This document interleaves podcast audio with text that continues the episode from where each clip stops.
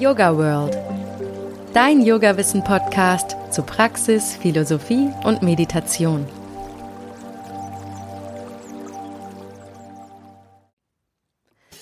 Hallo ihr Lieben, na, wie feiert ihr Weihnachten? Einige von euch genießen jetzt bestimmt die Zeit mit der ganzen Familie. Andere feiern vielleicht mit dem Partner, andere sind freiwillig oder unfreiwillig allein. Manche haben einfach keine Lust zu feiern. Aber egal, wie ihr die Feiertage verbringt, ich hoffe, dass zwischendurch Zeit ist, mal zur Ruhe zu kommen und einfach mal gar nichts zu tun. Ich habe mir vorgestellt, wie ihr alle in eine Decke eingekuschelt und mit einer Tasse Tee auf der Couch liegt und gemütlich die Yoga-Geschichten von Freunden des Yoga World Podcasts hört. Und jetzt stelle ich mir vor, wie jemand, der gerade bei minus 5 Grad beim Joggen ist, diese Beschreibung findet. naja, so oder so, wo immer ihr jetzt seid und was immer ihr macht, ich wünsche euch von Herzen frohe Weihnachten und einen guten Rutsch und dass im neuen Jahr ein erfülltes Leben auf euch wartet. Schön, dass es euch gibt. Ich muss sagen, ich bin total geflasht, wie dieses letzte halbe Jahr beim Yoga World Podcast vergangen ist und schon sind 30 Folgen entstanden. Ich bin wirklich so dankbar, was ich in so kurzer Zeit schon für tolle Persönlichkeiten interviewen und kennenlernen durfte und auch was ich mit jeder neuen Folge dazu lerne. In einem Monat ist meine zweijährige Yogalehrerausbildung zu Ende und dann fange ich selbst zu unterrichten an. Und da bin ich natürlich total gespannt, wie sich mein Blick auf Yoga dadurch verändern wird und natürlich auch, wie sich das Ganze dadurch auf den Podcast auswirkt. Und ich freue mich, dass ihr mich alle auf dieser Reise begleitet. So, jetzt aber genug von mir. Viel Spaß beim Hören der Yoga-Geschichten. Den Anfang macht die wunderbare Anna Trökes mit ihrer Beschreibung von Weihnachten in Indien. Als ich das erste Mal bei Weihnachten und die Neujahrstage nach Indien gefahren bin, dachte ich, ich würde hier dem europäischen Wahnsinn entkommen, der sich jedes Mal ab Ende November entfaltet. Ich war, habe eine Reise gemacht nach Südindien, nach Pondicherry und von dort aus langsam rüber nach Kerala und war total überrascht, wie intensiv diese Idee von Weihnachten aufgenommen wurde. Das, was den Indern am allermeisten Freude gemacht hat, war der Lichterschmuck. Also haben sie nicht nur die vielen christlichen Kirchen, die es unten in Südindien gibt, ganz üppig mit Lichtern und Sternen und Sternschnuppen und so weiter geschmückt, sondern damit die in nichts nachzustehen haben, eben entsprechend auch ihre Tempel. Ein wahres Lichterfest erhebt sich also jeden Abend ab 18 Uhr und noch ein bisschen anders bei uns blinkt alles wie verrückt. Es kann gar nicht bunt genug sein, es kann gar nicht üppig genug sein und die Freude, die dieses Lichtspektakel macht, ist allgegenwärtig. Als ich dann in dem Ayurveda-Kurhotel ankam, in dem ich eine Panchakarma-Kur über die Jahreswende machen wollte, sah ich, dass auch dort eine Krippe aufgebaut war, dass auch dort alles geschmückt war und dann Weihnachten selber gab es nicht nur ein üppiges Buffet, wie zu erwarten gewesen wäre, sondern es kam doch tatsächlich das erste Mal seit meiner Kindheit wieder der Weihnachtsmann. Ein Mitglied des Küchenteams hatte sich in einen Weihnachtsmann verwandelt mit allem drum und dran, inklusive einem großen Wattebart, den er sich angeklebt hatte. Er hatte einen großen Sack dabei. Es gab auch einen Knecht Ruprecht. Es gab auch eine Rute. Und dann wurden wir, während wir beim Abendessen ziemlich verdutzt guckten, ganz lieb und ganz voller Freude mit kleinen Geschenken bedacht. Wir wurden auch gefragt, ob wir brav waren, ob wir uns dieses Jahr über gut verhalten hätten. Also alles so, wie man das aus der Kindheit kennt. Und inzwischen habe ich das schon ein paar Mal erlebt dort in diesem Natika Beach Resort, wo ich so gerne über die Jahreswende kure oder Kurse begleite, also andere Menschen bei ihrer Wiederkunft mit Yoga begleite. Und was mich besonders berührt, was mich wirklich ganz besonders berührt und was ich in diesem Maße gar nicht so sehr hier in Deutschland, in Europa spüre, ist die unglaubliche Freude die Freude am Dekorieren, die Freude an den Lichtern, die Freude an der Musik, die Freude daran, dieses Buffet zu machen. Man merkt gar nicht, dass es ein erhöhter Aufwand ist oder ein Stress, was absolut im Vordergrund steht, spürbar und sichtbar ist diese Freude. Wenn wir am Heiligen Abend, also am 24.12., dann zum Buffet schreiten, kriegen die Gäste vorher eine frische Blumengirlande umgehangen, wir kriegen einen Farbklecks auf die Stirn, dann steht die ganze Küchengarde da, die da wirklich tagelang gewerkelt hat. Und sie sind wirklich stolz wie die Schneekönige und freuen sich, wenn wir staunen und Fotos machen und dann diese Köstlichkeiten verzehren. Diese Freude ist wirklich sowas von ansteckend, dass ich dort inzwischen ganz unerwartet einige der schönsten Weihnachtsfeiern meines Lebens verbracht habe. Ja, das wollte ich gerne teilen. Vielleicht geht ja auch ihr mal wieder mehr in die Freude und weniger in den Stress. Liebe Yoginis und liebe Yogis, ich wünsche euch eine harmonische und geruhsame Weihnachtszeit. Namaste, sagt Anna Trökes. Satya Singh erzählt von einer magischen Begegnung mit einem weißen Stier. Eine Geschichte in meinem Leben ist so fantastisch das war eigentlich die ganze Motivation für das Buch, weil ich wollte nicht, dass diese Geschichte verschwand. Und das ist die Geschichte von der Stier. Meine Kinder sind in Indien zur Schule gegangen. Ich weiß nicht, ob das eine gute Idee war, nachher betrachtet, aber sie, sie waren da. Und einmal im Jahr bin ich dahin gepilgert und habe mit die zusammen ihre Spring Break gemacht, die Osterferien. Und äh, das war das, das Jahr, dass es passierte, war das auch so. Und äh, das war dann nicht so super spirituell, das waren eher schöne Restaurants und auf der Ganges fahren mit, mit Flotten und Gott weiß was. Und dann waren sie endlich wieder, stiegen wieder in den Schulbus, um wieder nach ihrer Schule zu gehen und winke, winke, winke.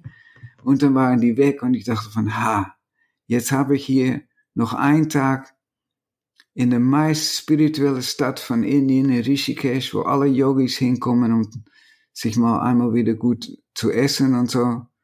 Jetzt will ich auch in diese eine Tag, die ich noch habe, ein spirituelles Erlebnis haben.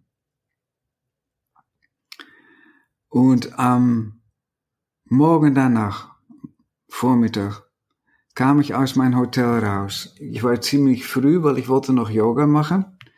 Es war vielleicht sechs oder so etwas.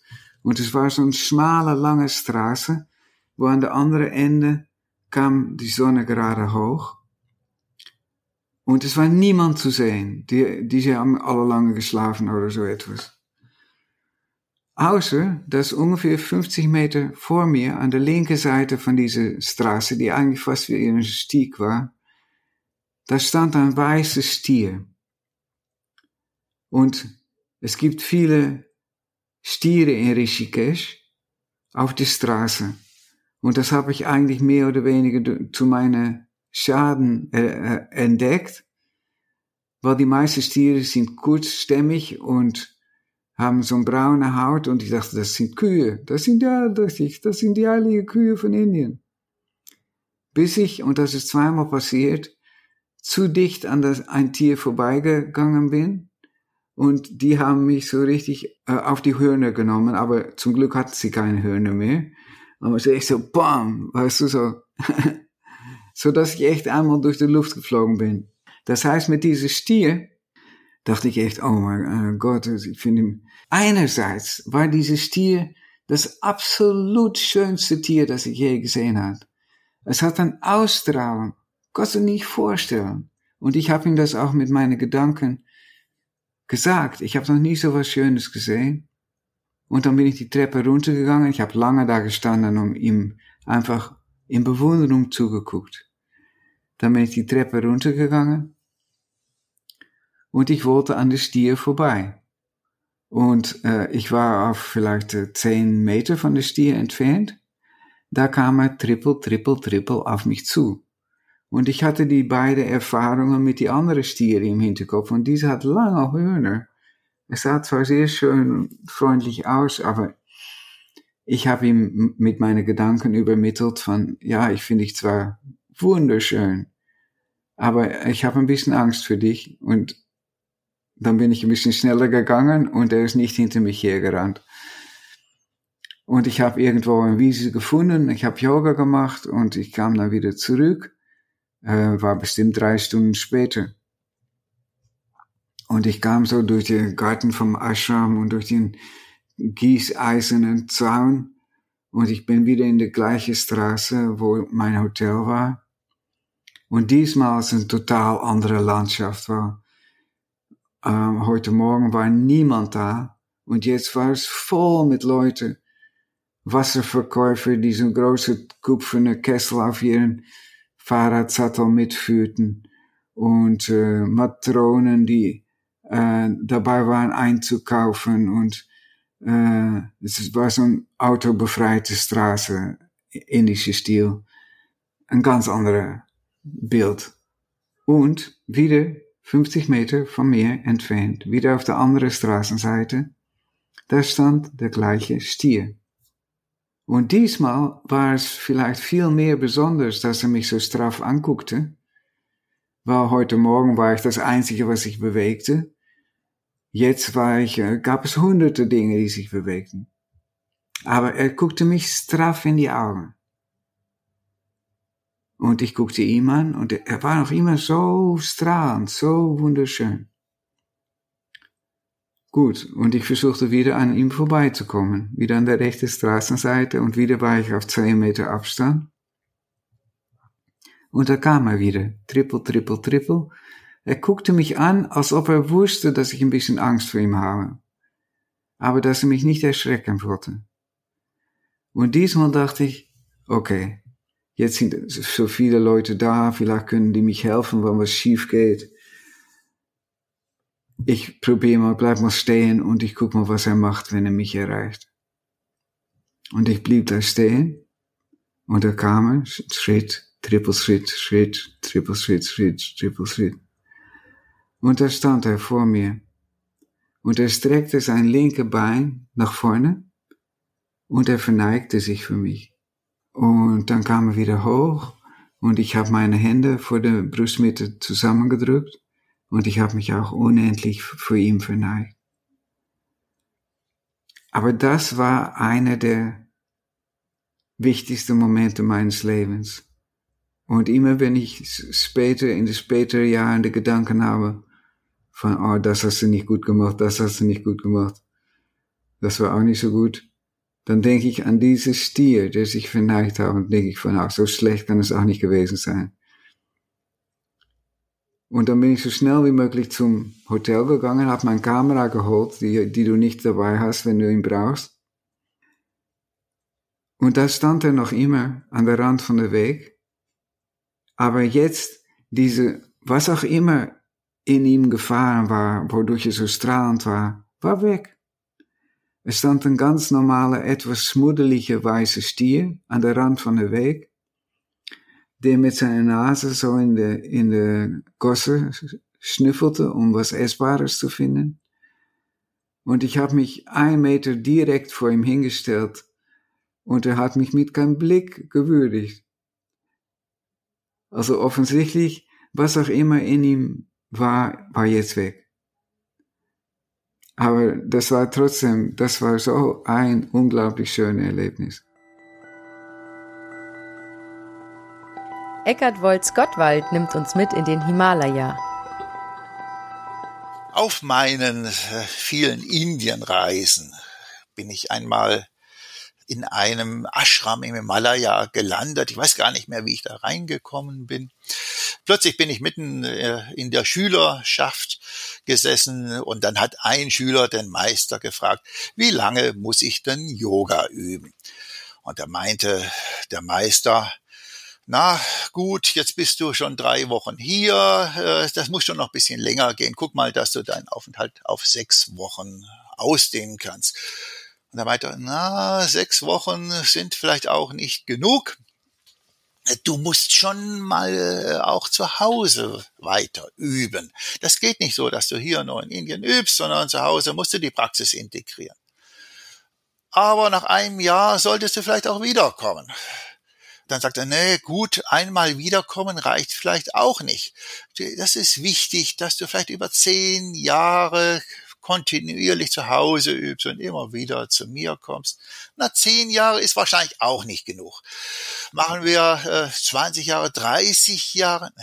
Eigentlich musst du eigentlich dein ganzes Leben lang kontinuierlich die Übungspraxis nutzen, um die Tiefe deines Lebens zu erfahren.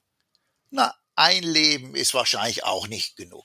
Schau mal, jetzt übe mal drei oder vier oder fünf Leben und dann schauen wir mal, wie weit ihr sind. Ich fand es eine ganz schöne Geschichte. Wenn man an Wiedergeburt glaubt, ist das ganz hilfreich, aber auch nicht.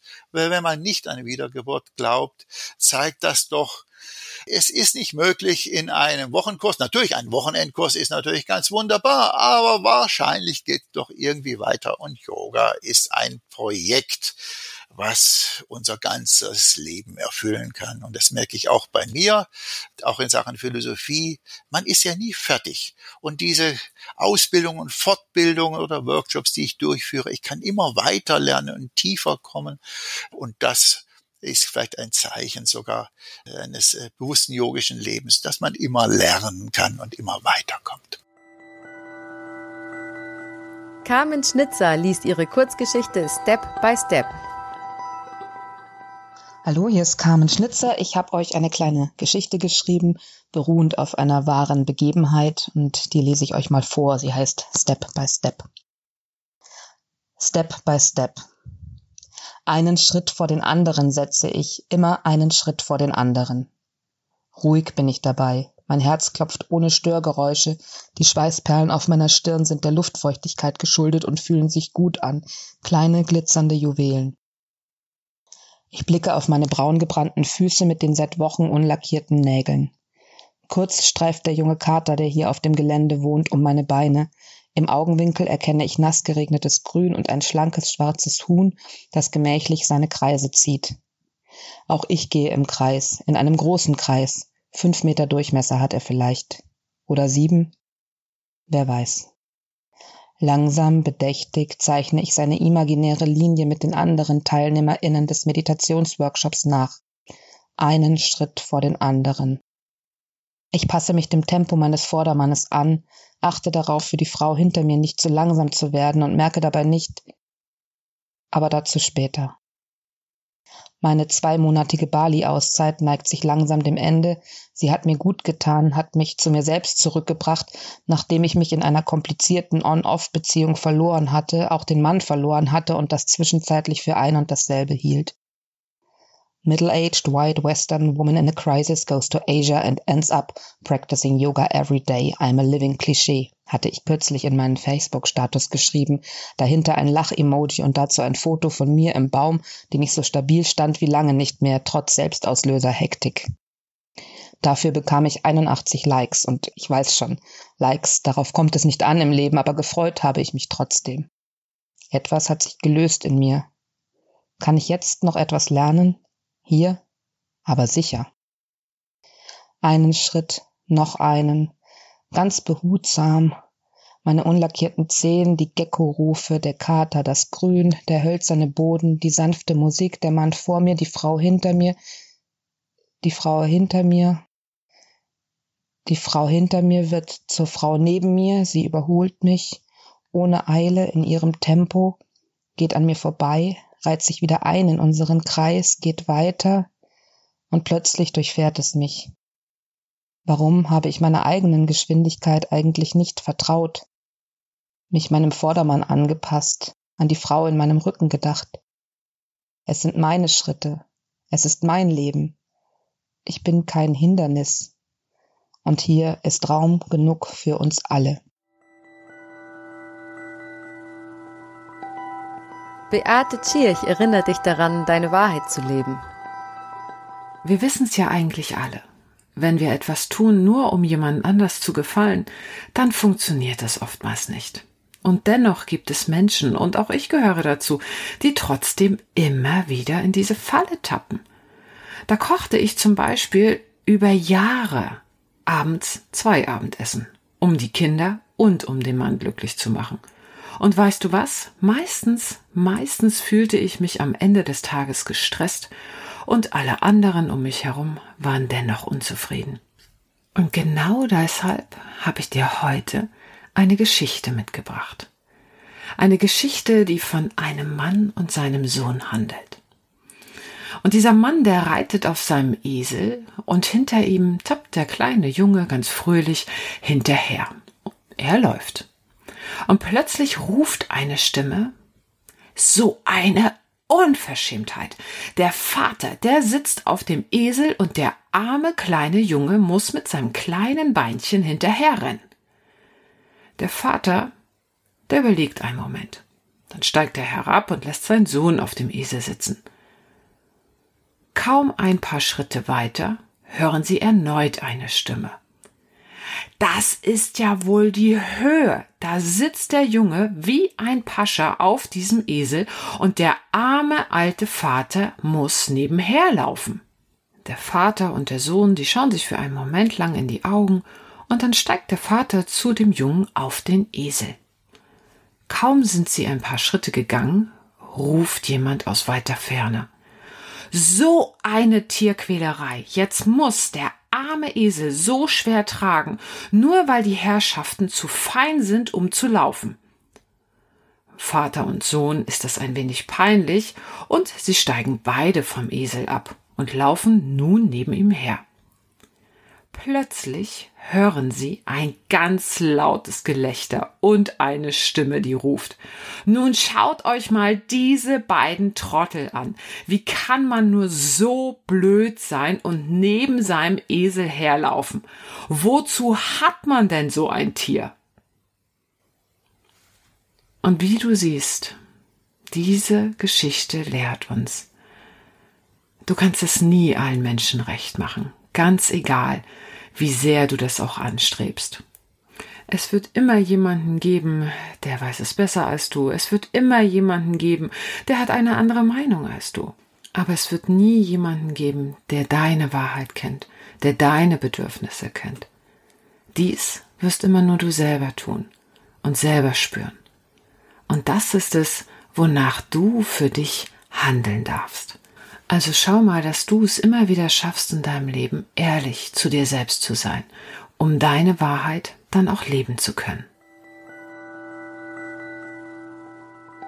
Ralf Müller-Amenitsch beschreibt seine Begegnung mit Yogananda. Also es geht um das Thema ähm, Langlebigkeit und Yoga. Und da hatte ich den Swami Yogananda kennengelernt, der im Alter von 104 Jahren nach Berlin gereist ist. Ähm, den hatte damals der Stefan Datt nach Berlin geholt. Und interessanterweise war das größte Problem für einen 104-jährigen Yogi eine Reisekrankenversicherung zu bekommen. Das finde ich schon mal sehr, sehr coolen Start. Und dann hatte ich halt, weil ich doch sehr neugierig und begeistert war, ähm, habe ich ähm, alles dafür gemacht, um möglichst viel Zeit mit ihm zu verbringen.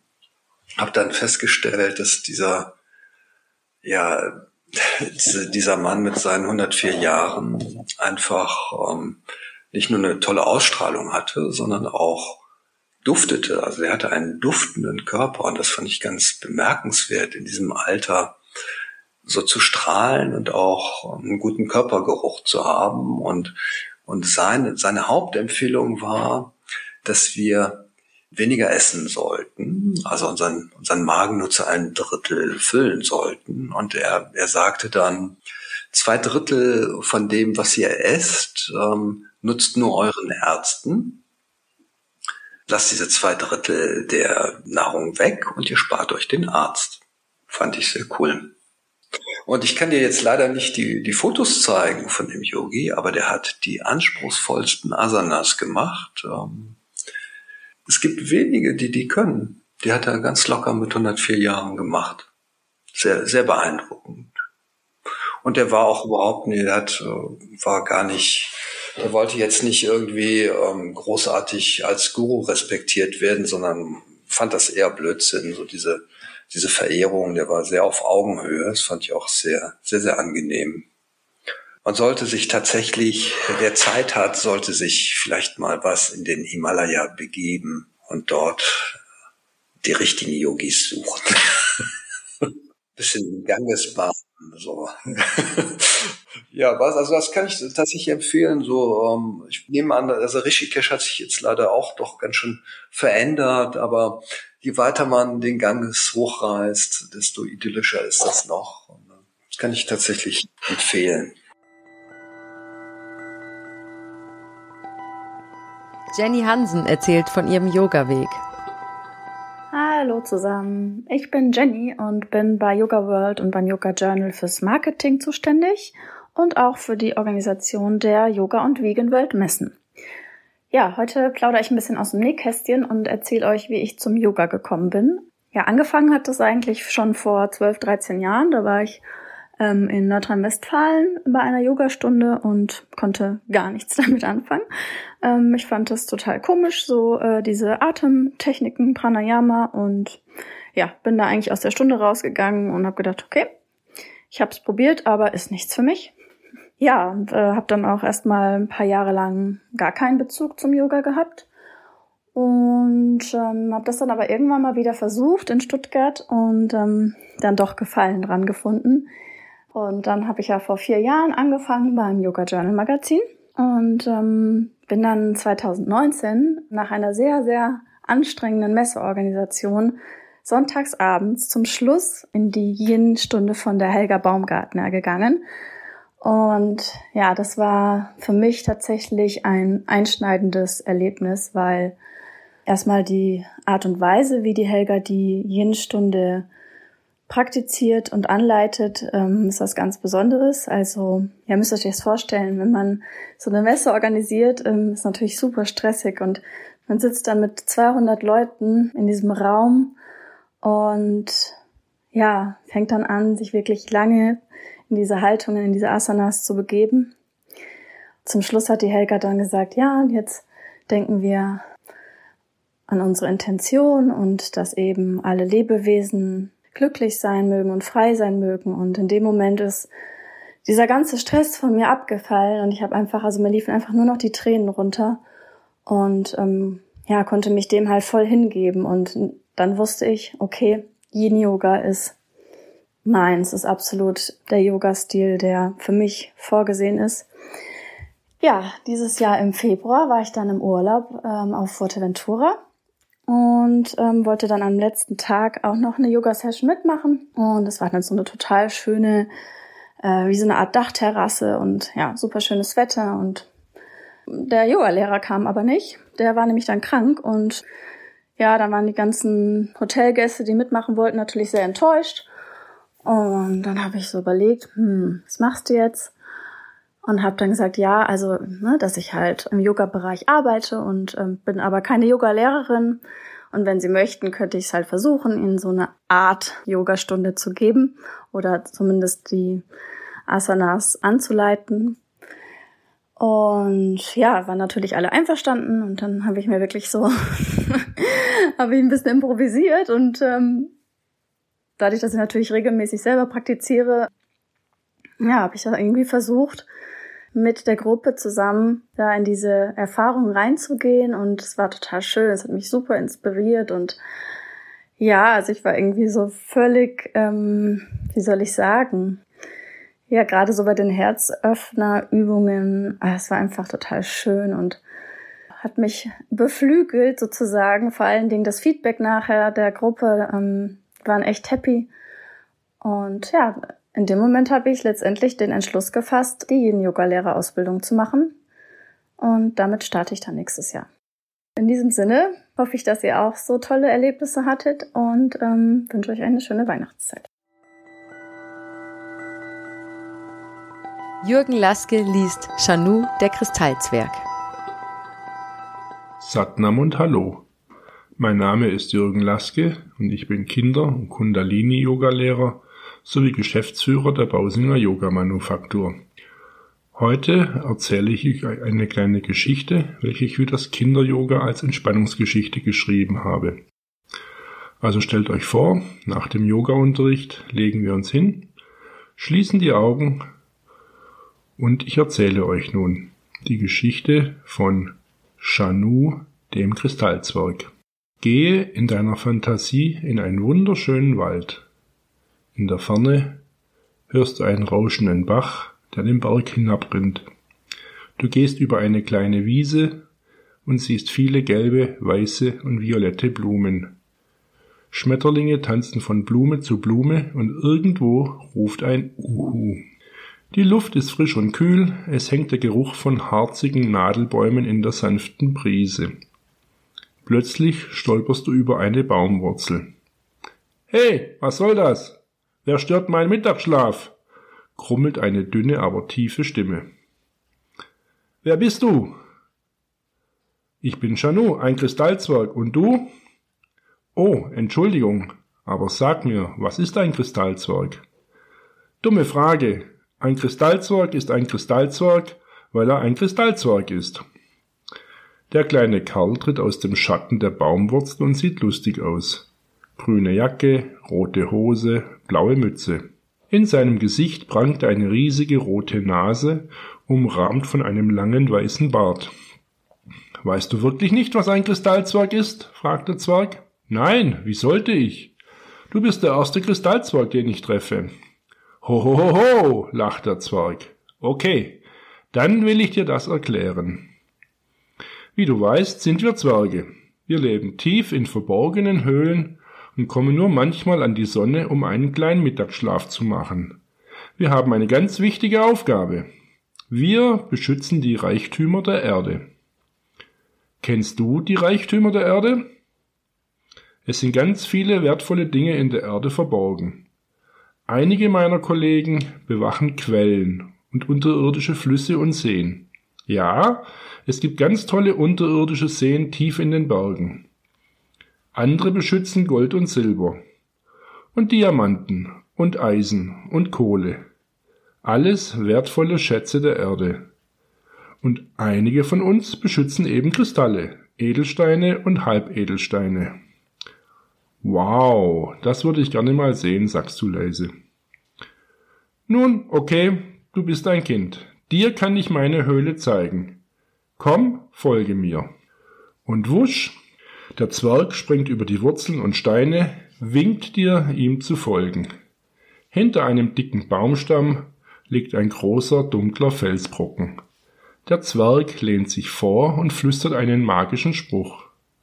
Wie von Geisterhand bewegt, rutscht der Stein zur Seite und macht den Weg frei in eine Höhle. Drinnen ist es dunkel und kühl. Aber bald schon haben sich deine Augen an die Dunkelheit gewöhnt. Am Ende der Höhle siehst du ein Glühen und schwaches Leuchten. Das Leuchten wird mit jedem Schritt vorwärts langsam heller und heller. Bald siehst du Dutzende, Hunderte, ach was, Tausende Kristalle in einer Höhle leuchten. Hier, das sind meine Kristalle. Jeder Kristall, jeder Stein hat eine magische Kraft. Sie können dir helfen, dich wieder stark zu fühlen, wenn du meinst, du seist schwach. Sie helfen dir, gesund zu werden, wenn du krank bist. Sie helfen dir, dich gut zu fühlen, wenn du dich schlecht fühlst. Sie lassen dich lächeln, wenn du traurig bist. Nimm einfach einen Kristall in die Hand, gib alle negativen Dinge und Gedanken ab. Und du bekommst neue Energie, wirst wieder frisch und fröhlich. Jeder sollte seinen eigenen kleinen Kristall haben. In der Ferne ist ein riesiger Kristall. Er ist viel größer als die anderen und leuchtet auch viel heller. Shanu flüstert zu dir, dieser Kristall ist der Erdschützer. Das ist der größte Kristall, welchen wir hier unten haben. Dieser Kristall ist besonders und niemand darf ihn jemals wegnehmen, auch wenn er noch so wertvoll ist. Solange dieser Kristall hier ist und strahlt, solange geht es der Erde darüber gut. Wenn man ihn wegnimmt, werden die Vögel stumm werden, das Wasser bitter schmecken, die Bienen nicht mehr summen, die Bäume verdorren und die Blumen nicht mehr blühen. Lange schaust du diesen riesigen Kristall an. Gibt es eigentlich einen Kristall für mich? Klar, es gibt einen Kristall für jeden Menschen. Schau dich um und du wirst einen Kristall finden. Oder besser, er findet dich. Du drehst dich um und schaust auf die vielen kleinen Steine und Kristalle. Plötzlich fängt ein kleiner Stein besonders zu leuchten an. Er wird heller und die Farben ändern sich, wird bunt und weiß und wieder bunt, wie die Farben des Regenbogens. Ah, hier ist er ja. Das ist dein Beschützerstein. Den kannst du mitnehmen. Aber sei vorsichtig. Verliere ihn nicht. Werf ihn nicht herum und lass ihn auch nicht liegen. Wasche ihn ab und zu in Wasser und lege ihn zum Energieaufladen in die Sonne. Dieser Stein ist dein neuer Freund und soll dich immer begleiten. Mit diesen Worten nimmt der Zwerg den Kristall und bindet ihn mit einem Lederriemen um deinen Hals. Jetzt ist es Zeit zu gehen. Du hast deinen Freund gefunden. Der Zwerg führt dich zurück in den Wald und du stehst am Rande der kleinen Wiese. Vor deinen Füßen murmelt der Bach und verschwindet unter dicken Steinen und alten Bäumen. Du schaust dich um, sagst Bye-bye zu den großen alten Bäumen, winkst zum Abschied Chanu, dem Kristallzwerg, zu und gehst aus dem Wald. Langsam kommst du in den Yogaraum wieder zurück.